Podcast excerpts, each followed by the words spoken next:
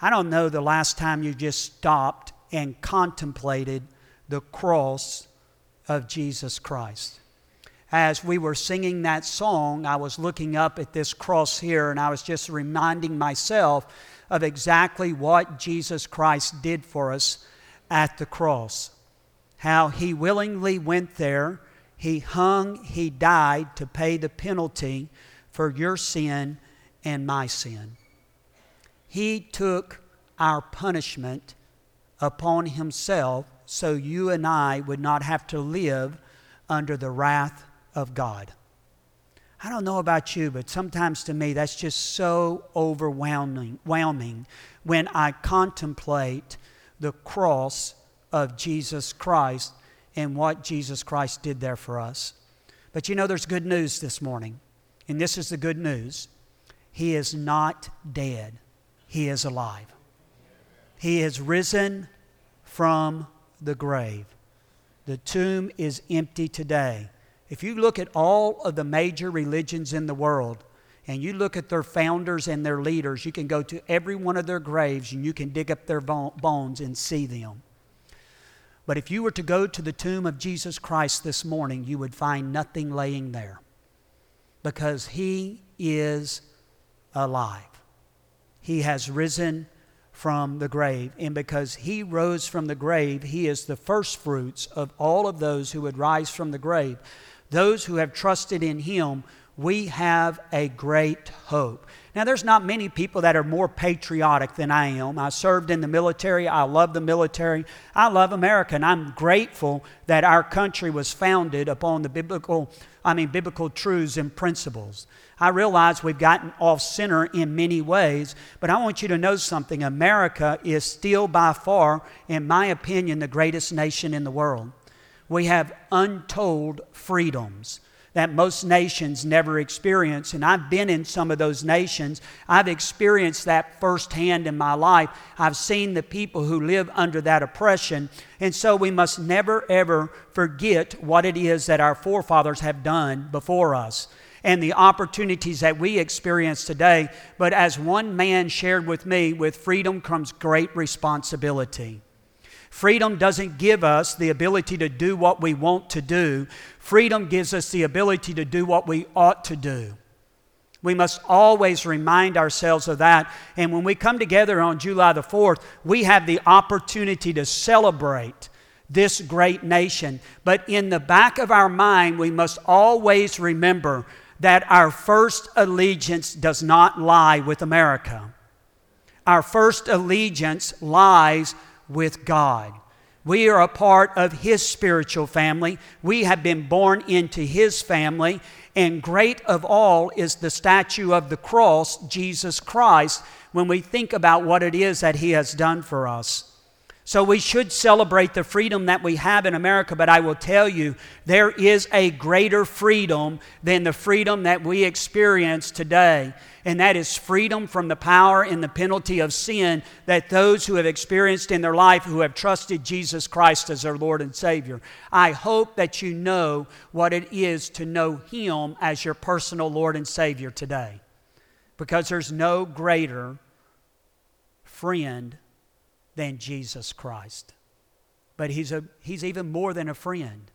He is our Lord and our Savior, and we have the opportunity to worship Him today. If you have your Bibles this morning, open them to 1 John, the fifth chapter. 1 John, the fifth chapter. I don't know if you saw that. I put my hand on my Bible, it almost slid off. That would have been sad this morning. 1 John, the fifth chapter. We're going to be looking at two different passages of Scripture, or two different verses of Scripture this morning in our message. We're going to be looking at a verse of Scripture in 1 John, the fifth chapter, and then we're going to jump over and we're going to look at a verse of Scripture in 1 John, the third chapter. So if you find your place there in 1 John, the fifth chapter, just put your hand there. Now, if your Bible's like me, it may just be across the page. If not, you may have to turn one page over.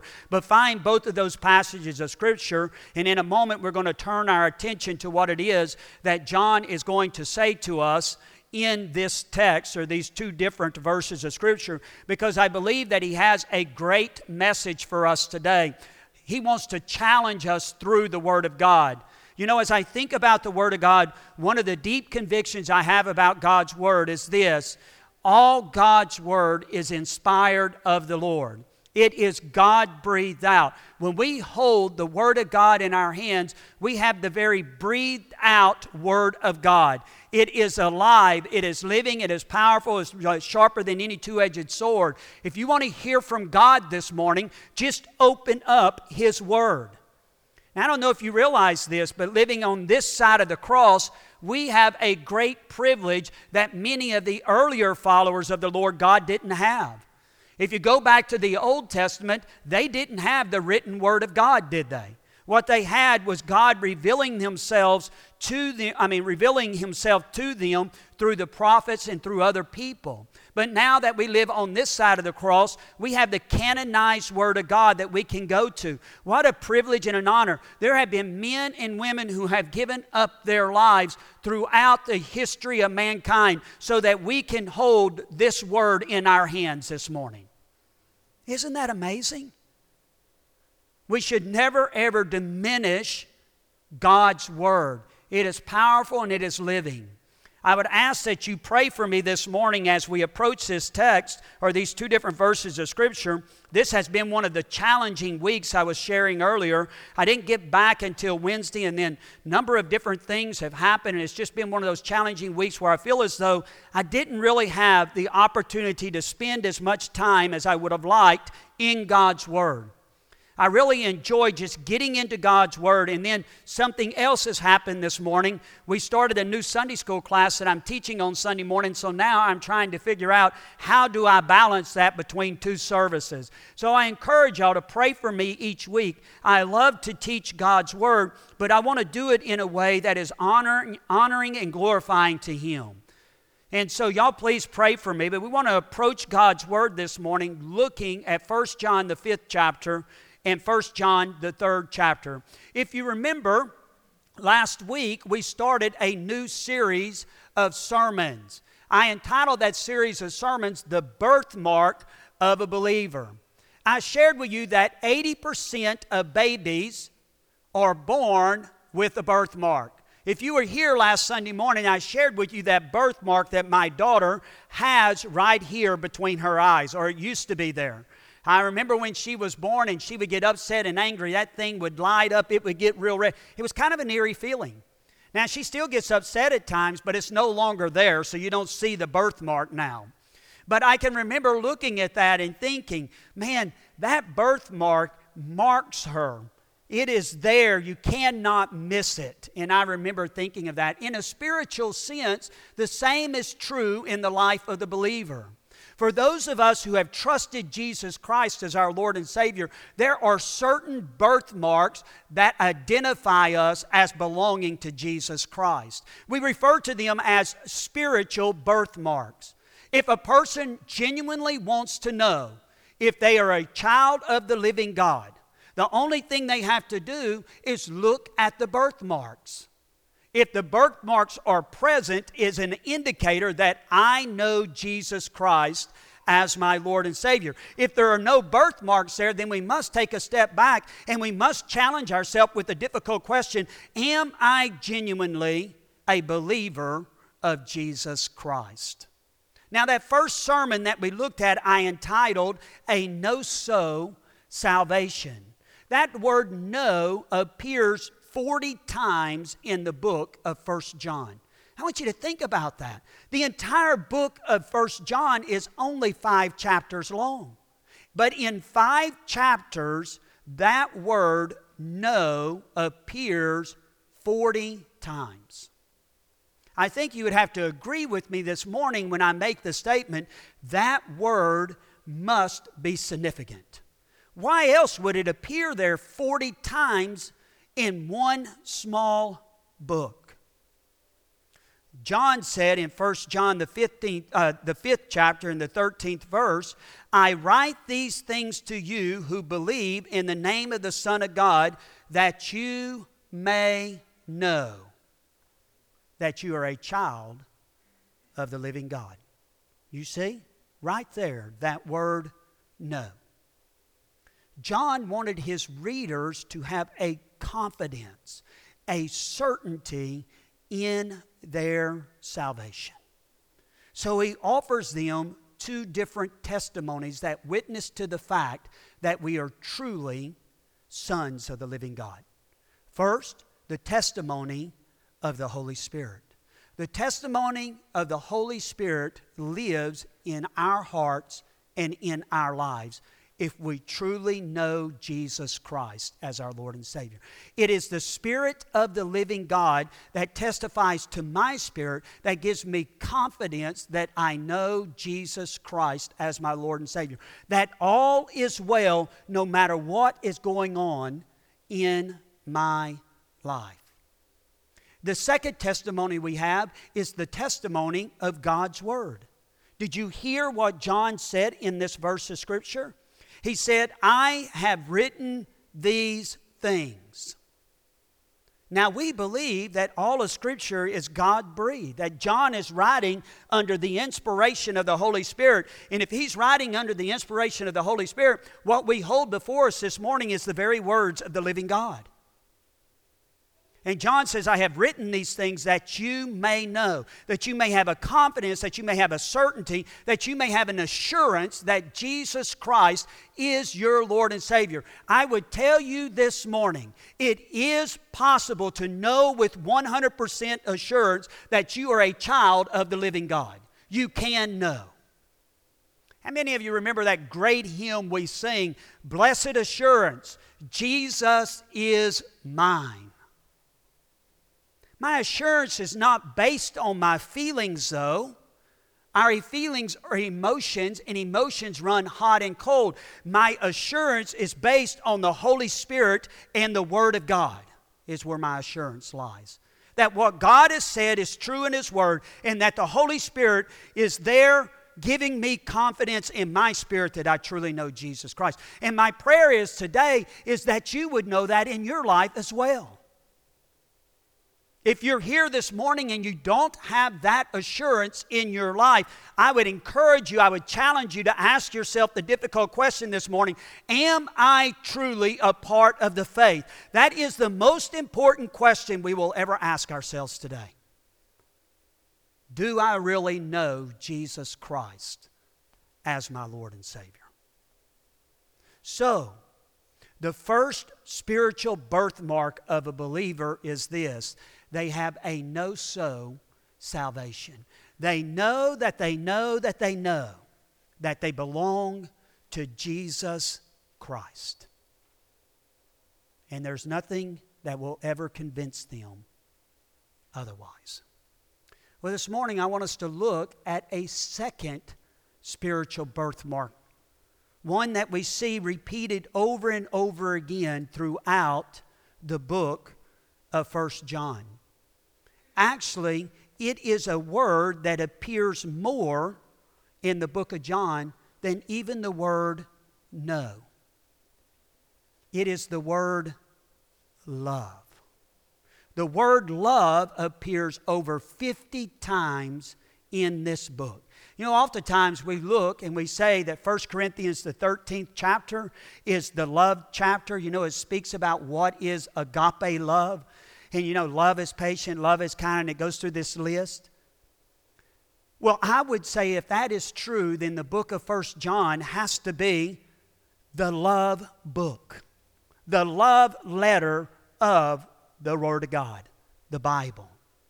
Because over and over again, John returns to this theme one time after another. He's going to continue to remind us of our love for God and our love for one another. I think you would agree with me this morning when I make this statement that a believer is someone who has a deep love for the Lord Jesus Christ. Wouldn't you agree with me on that?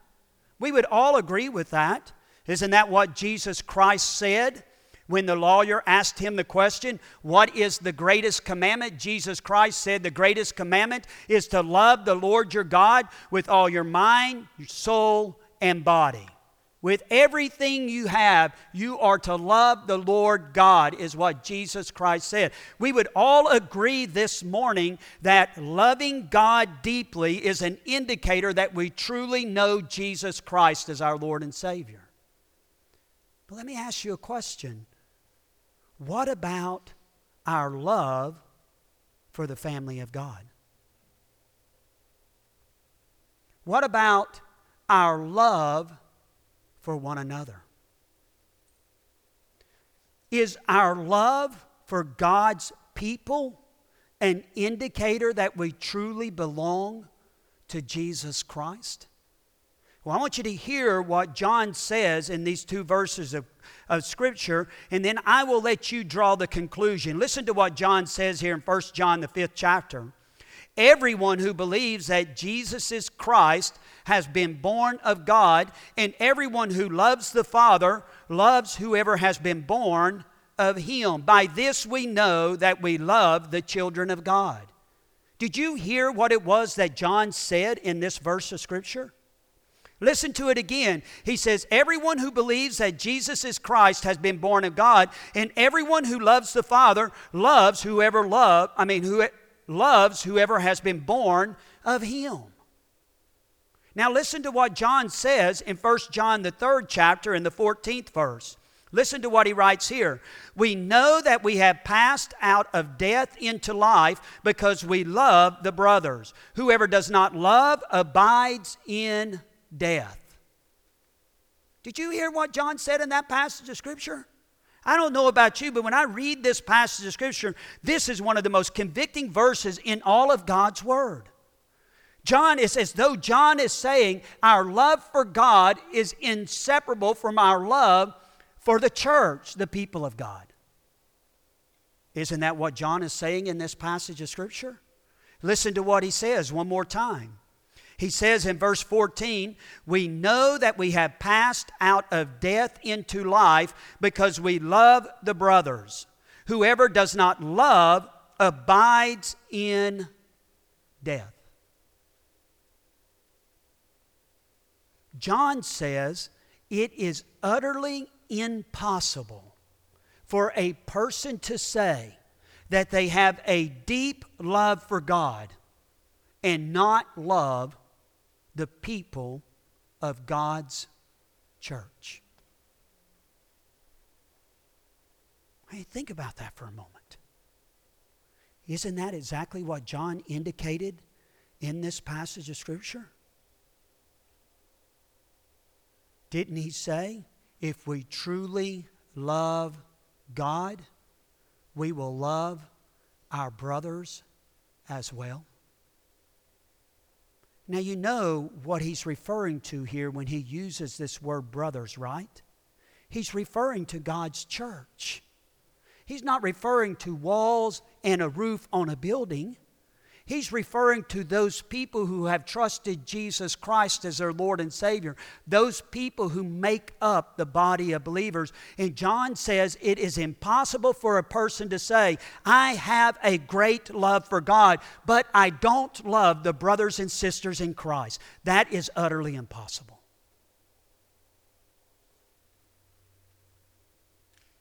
This morning, I want us to look at this text, verses 10 through verse 18. And I want to share with you three statements that I believe that John makes about true love in this passage of Scripture. The kind of love that we should have for God and His people. Now, listen with me as we begin reading in verse 10. Look in chapter 3, verse 10. By this it is evident who are the children of God and who are the children of the devil.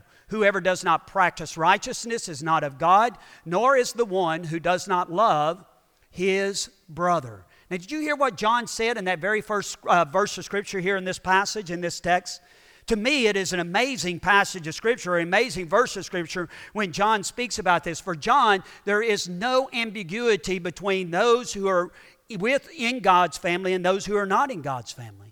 John makes it very clear in this passage of Scripture that if you're not in God's family, you're a part of the, enemy's family. And if you're in the enemy's family, you're not a part of God's family. He's going to go on and he's going to use an illustration in this passage of Scripture in verse 11 that's going to speak directly to this. Listen to what he says For this is the message that you have heard from the beginning, that we should love one another. We should not be like Cain, who was of the devil I mean, who was of the evil one, and murdered his brother. And why did he murder him? Because his own deeds were evil and his brothers were righteous. Do not be surprised, brothers, that the world hates you. We know that you have passed out of death into life because we love the brothers.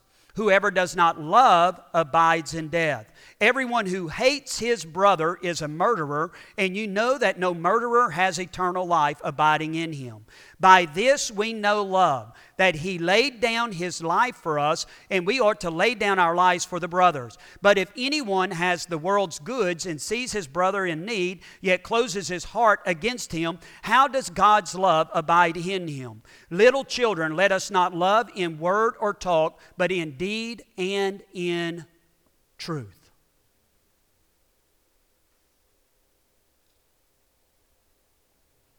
That's challenging, isn't it? I mean, let's be real honest.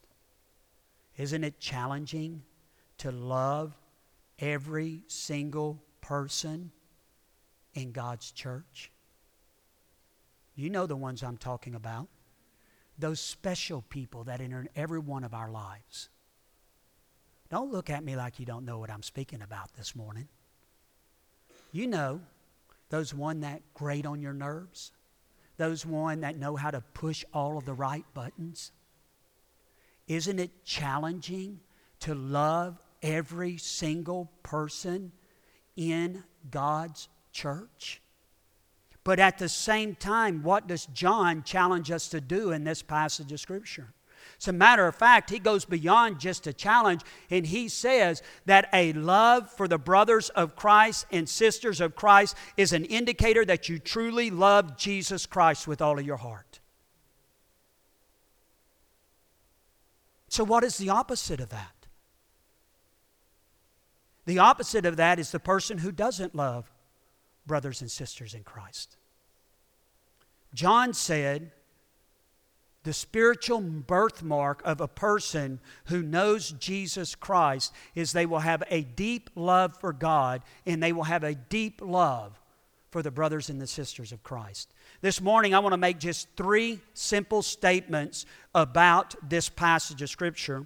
Three statements about what is true love, the kind of love that we should have for our brothers and sisters in Christ. Number one, this is the first statement that I would want to make. First, True love originates with God. True love originates with God. That's what John said in verse 10. Let's look at that verse of Scripture again. John says, By this it is evident, it is clear. In other words, we don't have to guess about it.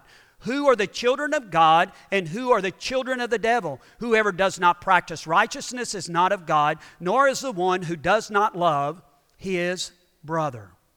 Have you ever noticed under normal circumstances, you don't have to force a parent to love their children? I remember when Robin and I learned that we were going to be blessed with our first child. I was thinking in my mind, I wonder if I will love that child. Any of you men ever thought that before your children was born? I did. I thought, oh my goodness, what happens if I don't love her? And then on the day that she was born and the doctor placed her into my hands, I knew that very day that I would love that child for the rest of my life. No one had to try to convince me, hey, Jeff, you need to love that child. Hey, Jeff, you've got to nourish her. You've got to help her. You've got to encourage her. You need to love her as a father would love a child. Parental love of a child is natural. It's not something that you have to work up. It's naturally in the heart of the parent. Isn't that true? Well, I would say the same is true in a spiritual sense. When we trusted Jesus Christ as our Lord and Savior, and the Holy Spirit took up residence in our life, the nature of God now lives in us. And God's nature is a nature of love, is it not?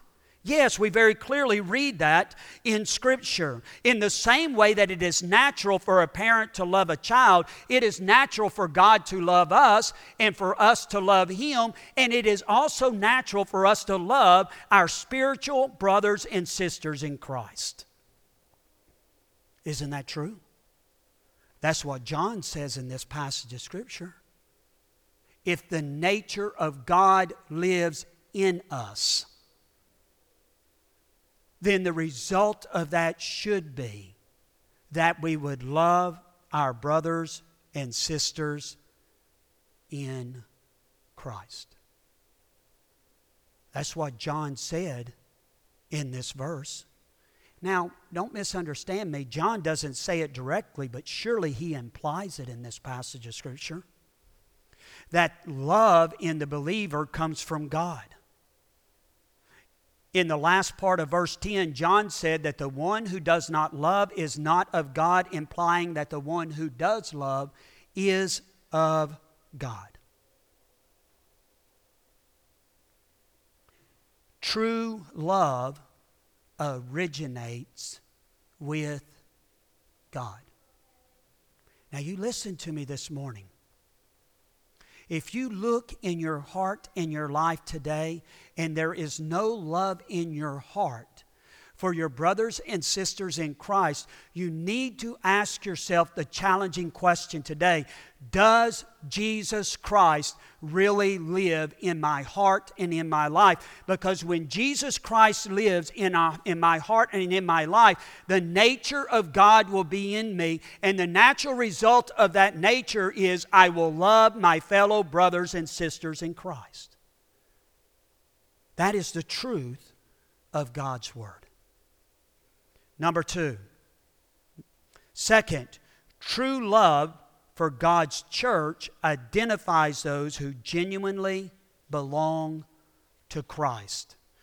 One more time, true love for God's church genuinely identifies those who belong to Christ. Let's go back and let's look at verse 14 again in this passage of Scripture.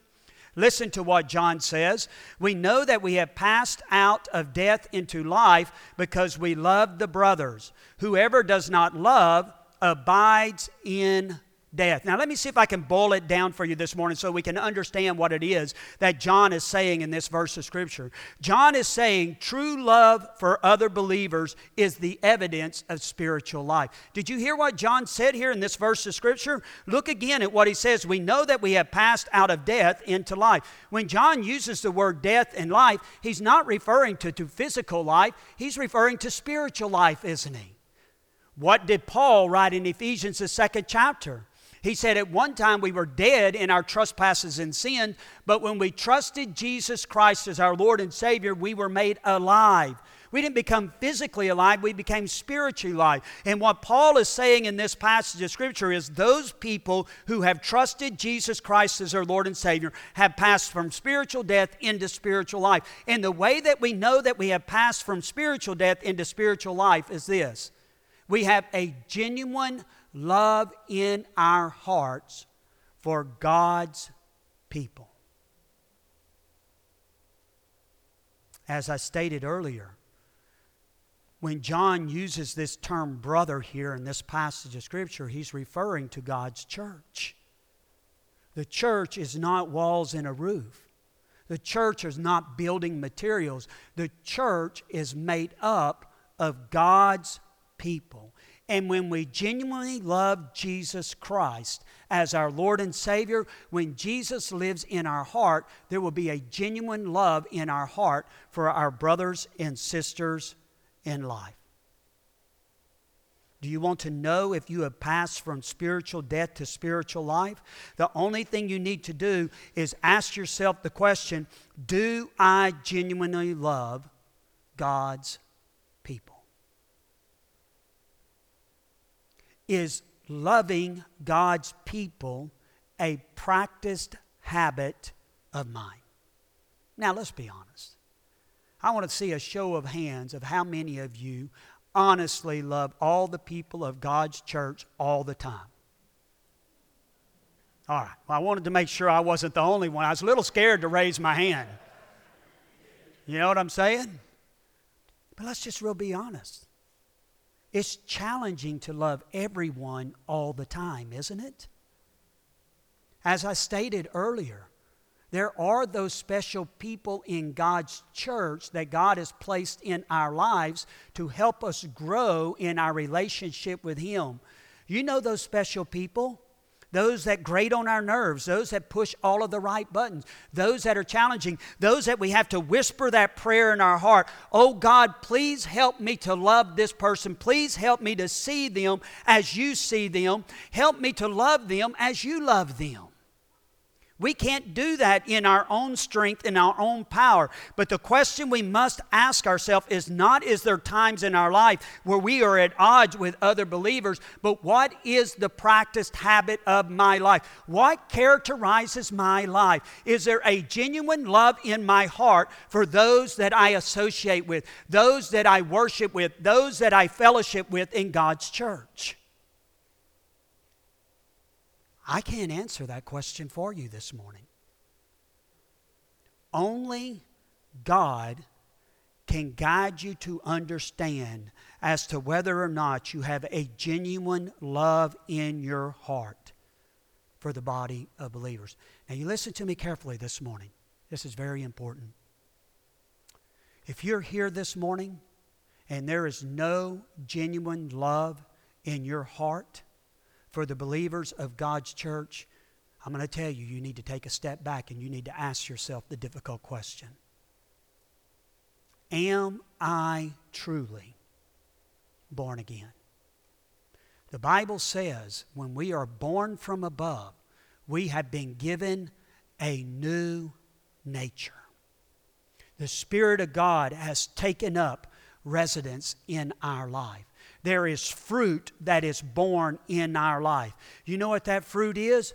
Love, joy, peace, faithfulness, goodness, kindness, gentleness, self control, and perseverance. The very first one on the list is love because the very nature of God is love. And it's impossible to say we have a deep love for God, but I do not love my brothers and sisters in Christ. It's impossible. It's impossible. And that's what John says in this passage of Scripture. Number three, the third statement John makes in this passage of Scripture about true love is this true love is self sacrificing. True love is shown by its actions, not just its words. Listen to what John says here in verse 16. By this we know love, that he laid down his life for us, and we ought to lay down our lives for the brothers. Paul said it this way in Romans, the fifth chapter, in the eighth verse. But God demonstrated his love for us in this way. While we were still sinners, Christ died for us. Love in action. Jesus didn't just say how much He loved us, He showed us how much He loved us by willingly going to a cruel cross, hanging there and dying to pay the penalty for your sin and my sin. Now, let's be real honest. Isn't this one of the most challenging verses in all of Scripture? Listen to it again. Verse 16 By this we know love that He laid down His life for us. But don't stop there. And we ought to lay down our lives for the brothers. All right. I want you to look around the room. Just look around the room. How many of you here this morning are willing to say, I'm willing to lay down my life for every single person in this building? Isn't that what the text says?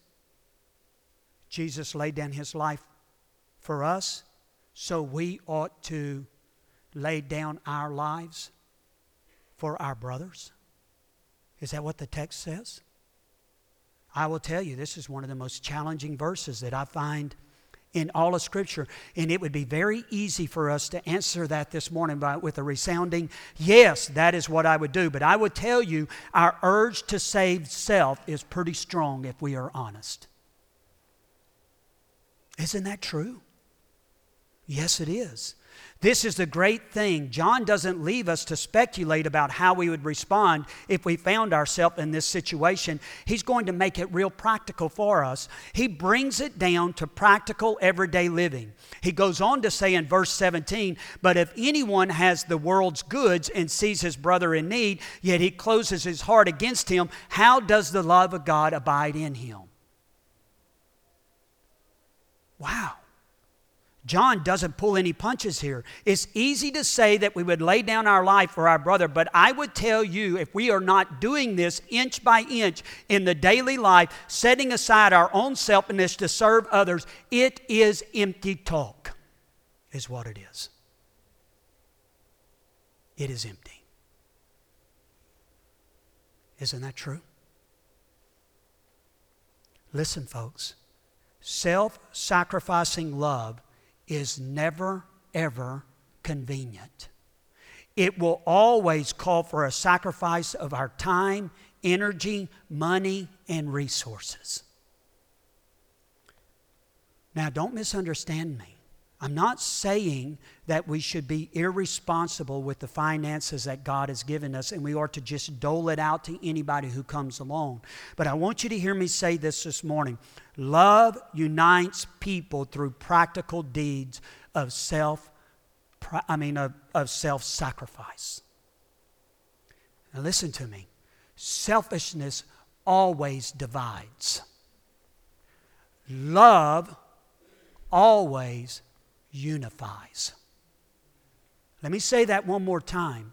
Selfishness always divides, separates. Love always unifies. You want to know if God's church is truly unified or not? Look and see if God's people are truly loving one another. There is no other way to say it. True love re- results in laying down our lives for others. John said, the birthmark of a genuine believer is a love for God and His people. This morning, as I close, I would like to read a story to you. I believe it's a story that best sums up what it is that John is talking about in this passage of Scripture. I want you to listen to it carefully. It's the story about a Jewish man who was named Art, who was raised as an atheist. At the close of World War II, he was in Germany with the American Army and he saw all the horrors of the concentration camp. It filled him with hatred, first toward Germans, but then he realized as he lived longer, it was toward the whole human race. He came back to Berkeley and he gave himself to education, but he came to see that it was not the answer. Education could not change a person's heart. Finally, he resigned his position. His wife lost her mind and was put in a mental institution. He divorced, divorced her, and without any ties, he began to wander the world from country to country. One rainy day in Greece, grubby and dirty, he was hitchhiking. But no one would stop and give him a ride because who in the world would pick up a seedy looking character like him who was grubby and filthy? And then, out of nowhere, after standing in the rain for hours, a Cadillac pulled up alongside him and stopped. The man in the Cadillac jumped out of the driver's side, went around to the back of the vehicle, and began to shake his hand. He took his dirty knapsack, he threw it into the back of the vehicle on the nice leather upholstered, upholstered the nice leather seats, we'll just say that. the word didn't want to come. The nice leather seats. He opened the door and he put Art in the passenger side, and then he got behind the wheel. He drove him to the nearest hotel, and he paid for a room for him. And he bought him a meal that night. Finally, he asked Art what he was doing and where he was going. At that moment, all of the pent up heartache, misery, and resentment that had come or had been built up in his life came pouring out. When Art was through, the man said, You know what this world needs is people who are willing to love one another sacrificially. Those who are willing to love in deed and in truth. Art said, I've never heard anything like that before in my life. Why would you say something like that? And the man said, Because that's what my Lord did. From the first time, for the first time in his life, this young man heard the gospel message. He became a Christian and went on to devote his life to serving the Lord. Now, I want you to think about that story for a moment. Because you see, that story is a picture of every single one of our lives. And that's exactly what Jesus Christ did for us. We were grubby, we were dirty, we were seedy individuals. Our hearts were filled with utter evilness. But because of God's great love, grace, and mercy for us, Jesus Christ willingly went to a cruel cross. He hung there and he died to pay the penalty for our sin. He took upon himself our punishment so that we, like Art, could be made clean. You see, when we look at the life of Jesus Christ, Jesus had a deep love for the Father. And Jesus Christ had a deep love for others. What about you this morning? If you want to know how much you truly love God, ask yourself this question How much do I truly love God's people? That's the true indicator of how much we truly love God's church and how much we truly love God. Let's pray. Father God, we thank you for your love and the way you've spoken to our hearts today. Father, as we enter into this time of invitation, I pray that you would work in our hearts and our lives in your perfect way. Lord, we just ask that you would have your way in our lives. We pray this in Christ Jesus' name. Amen.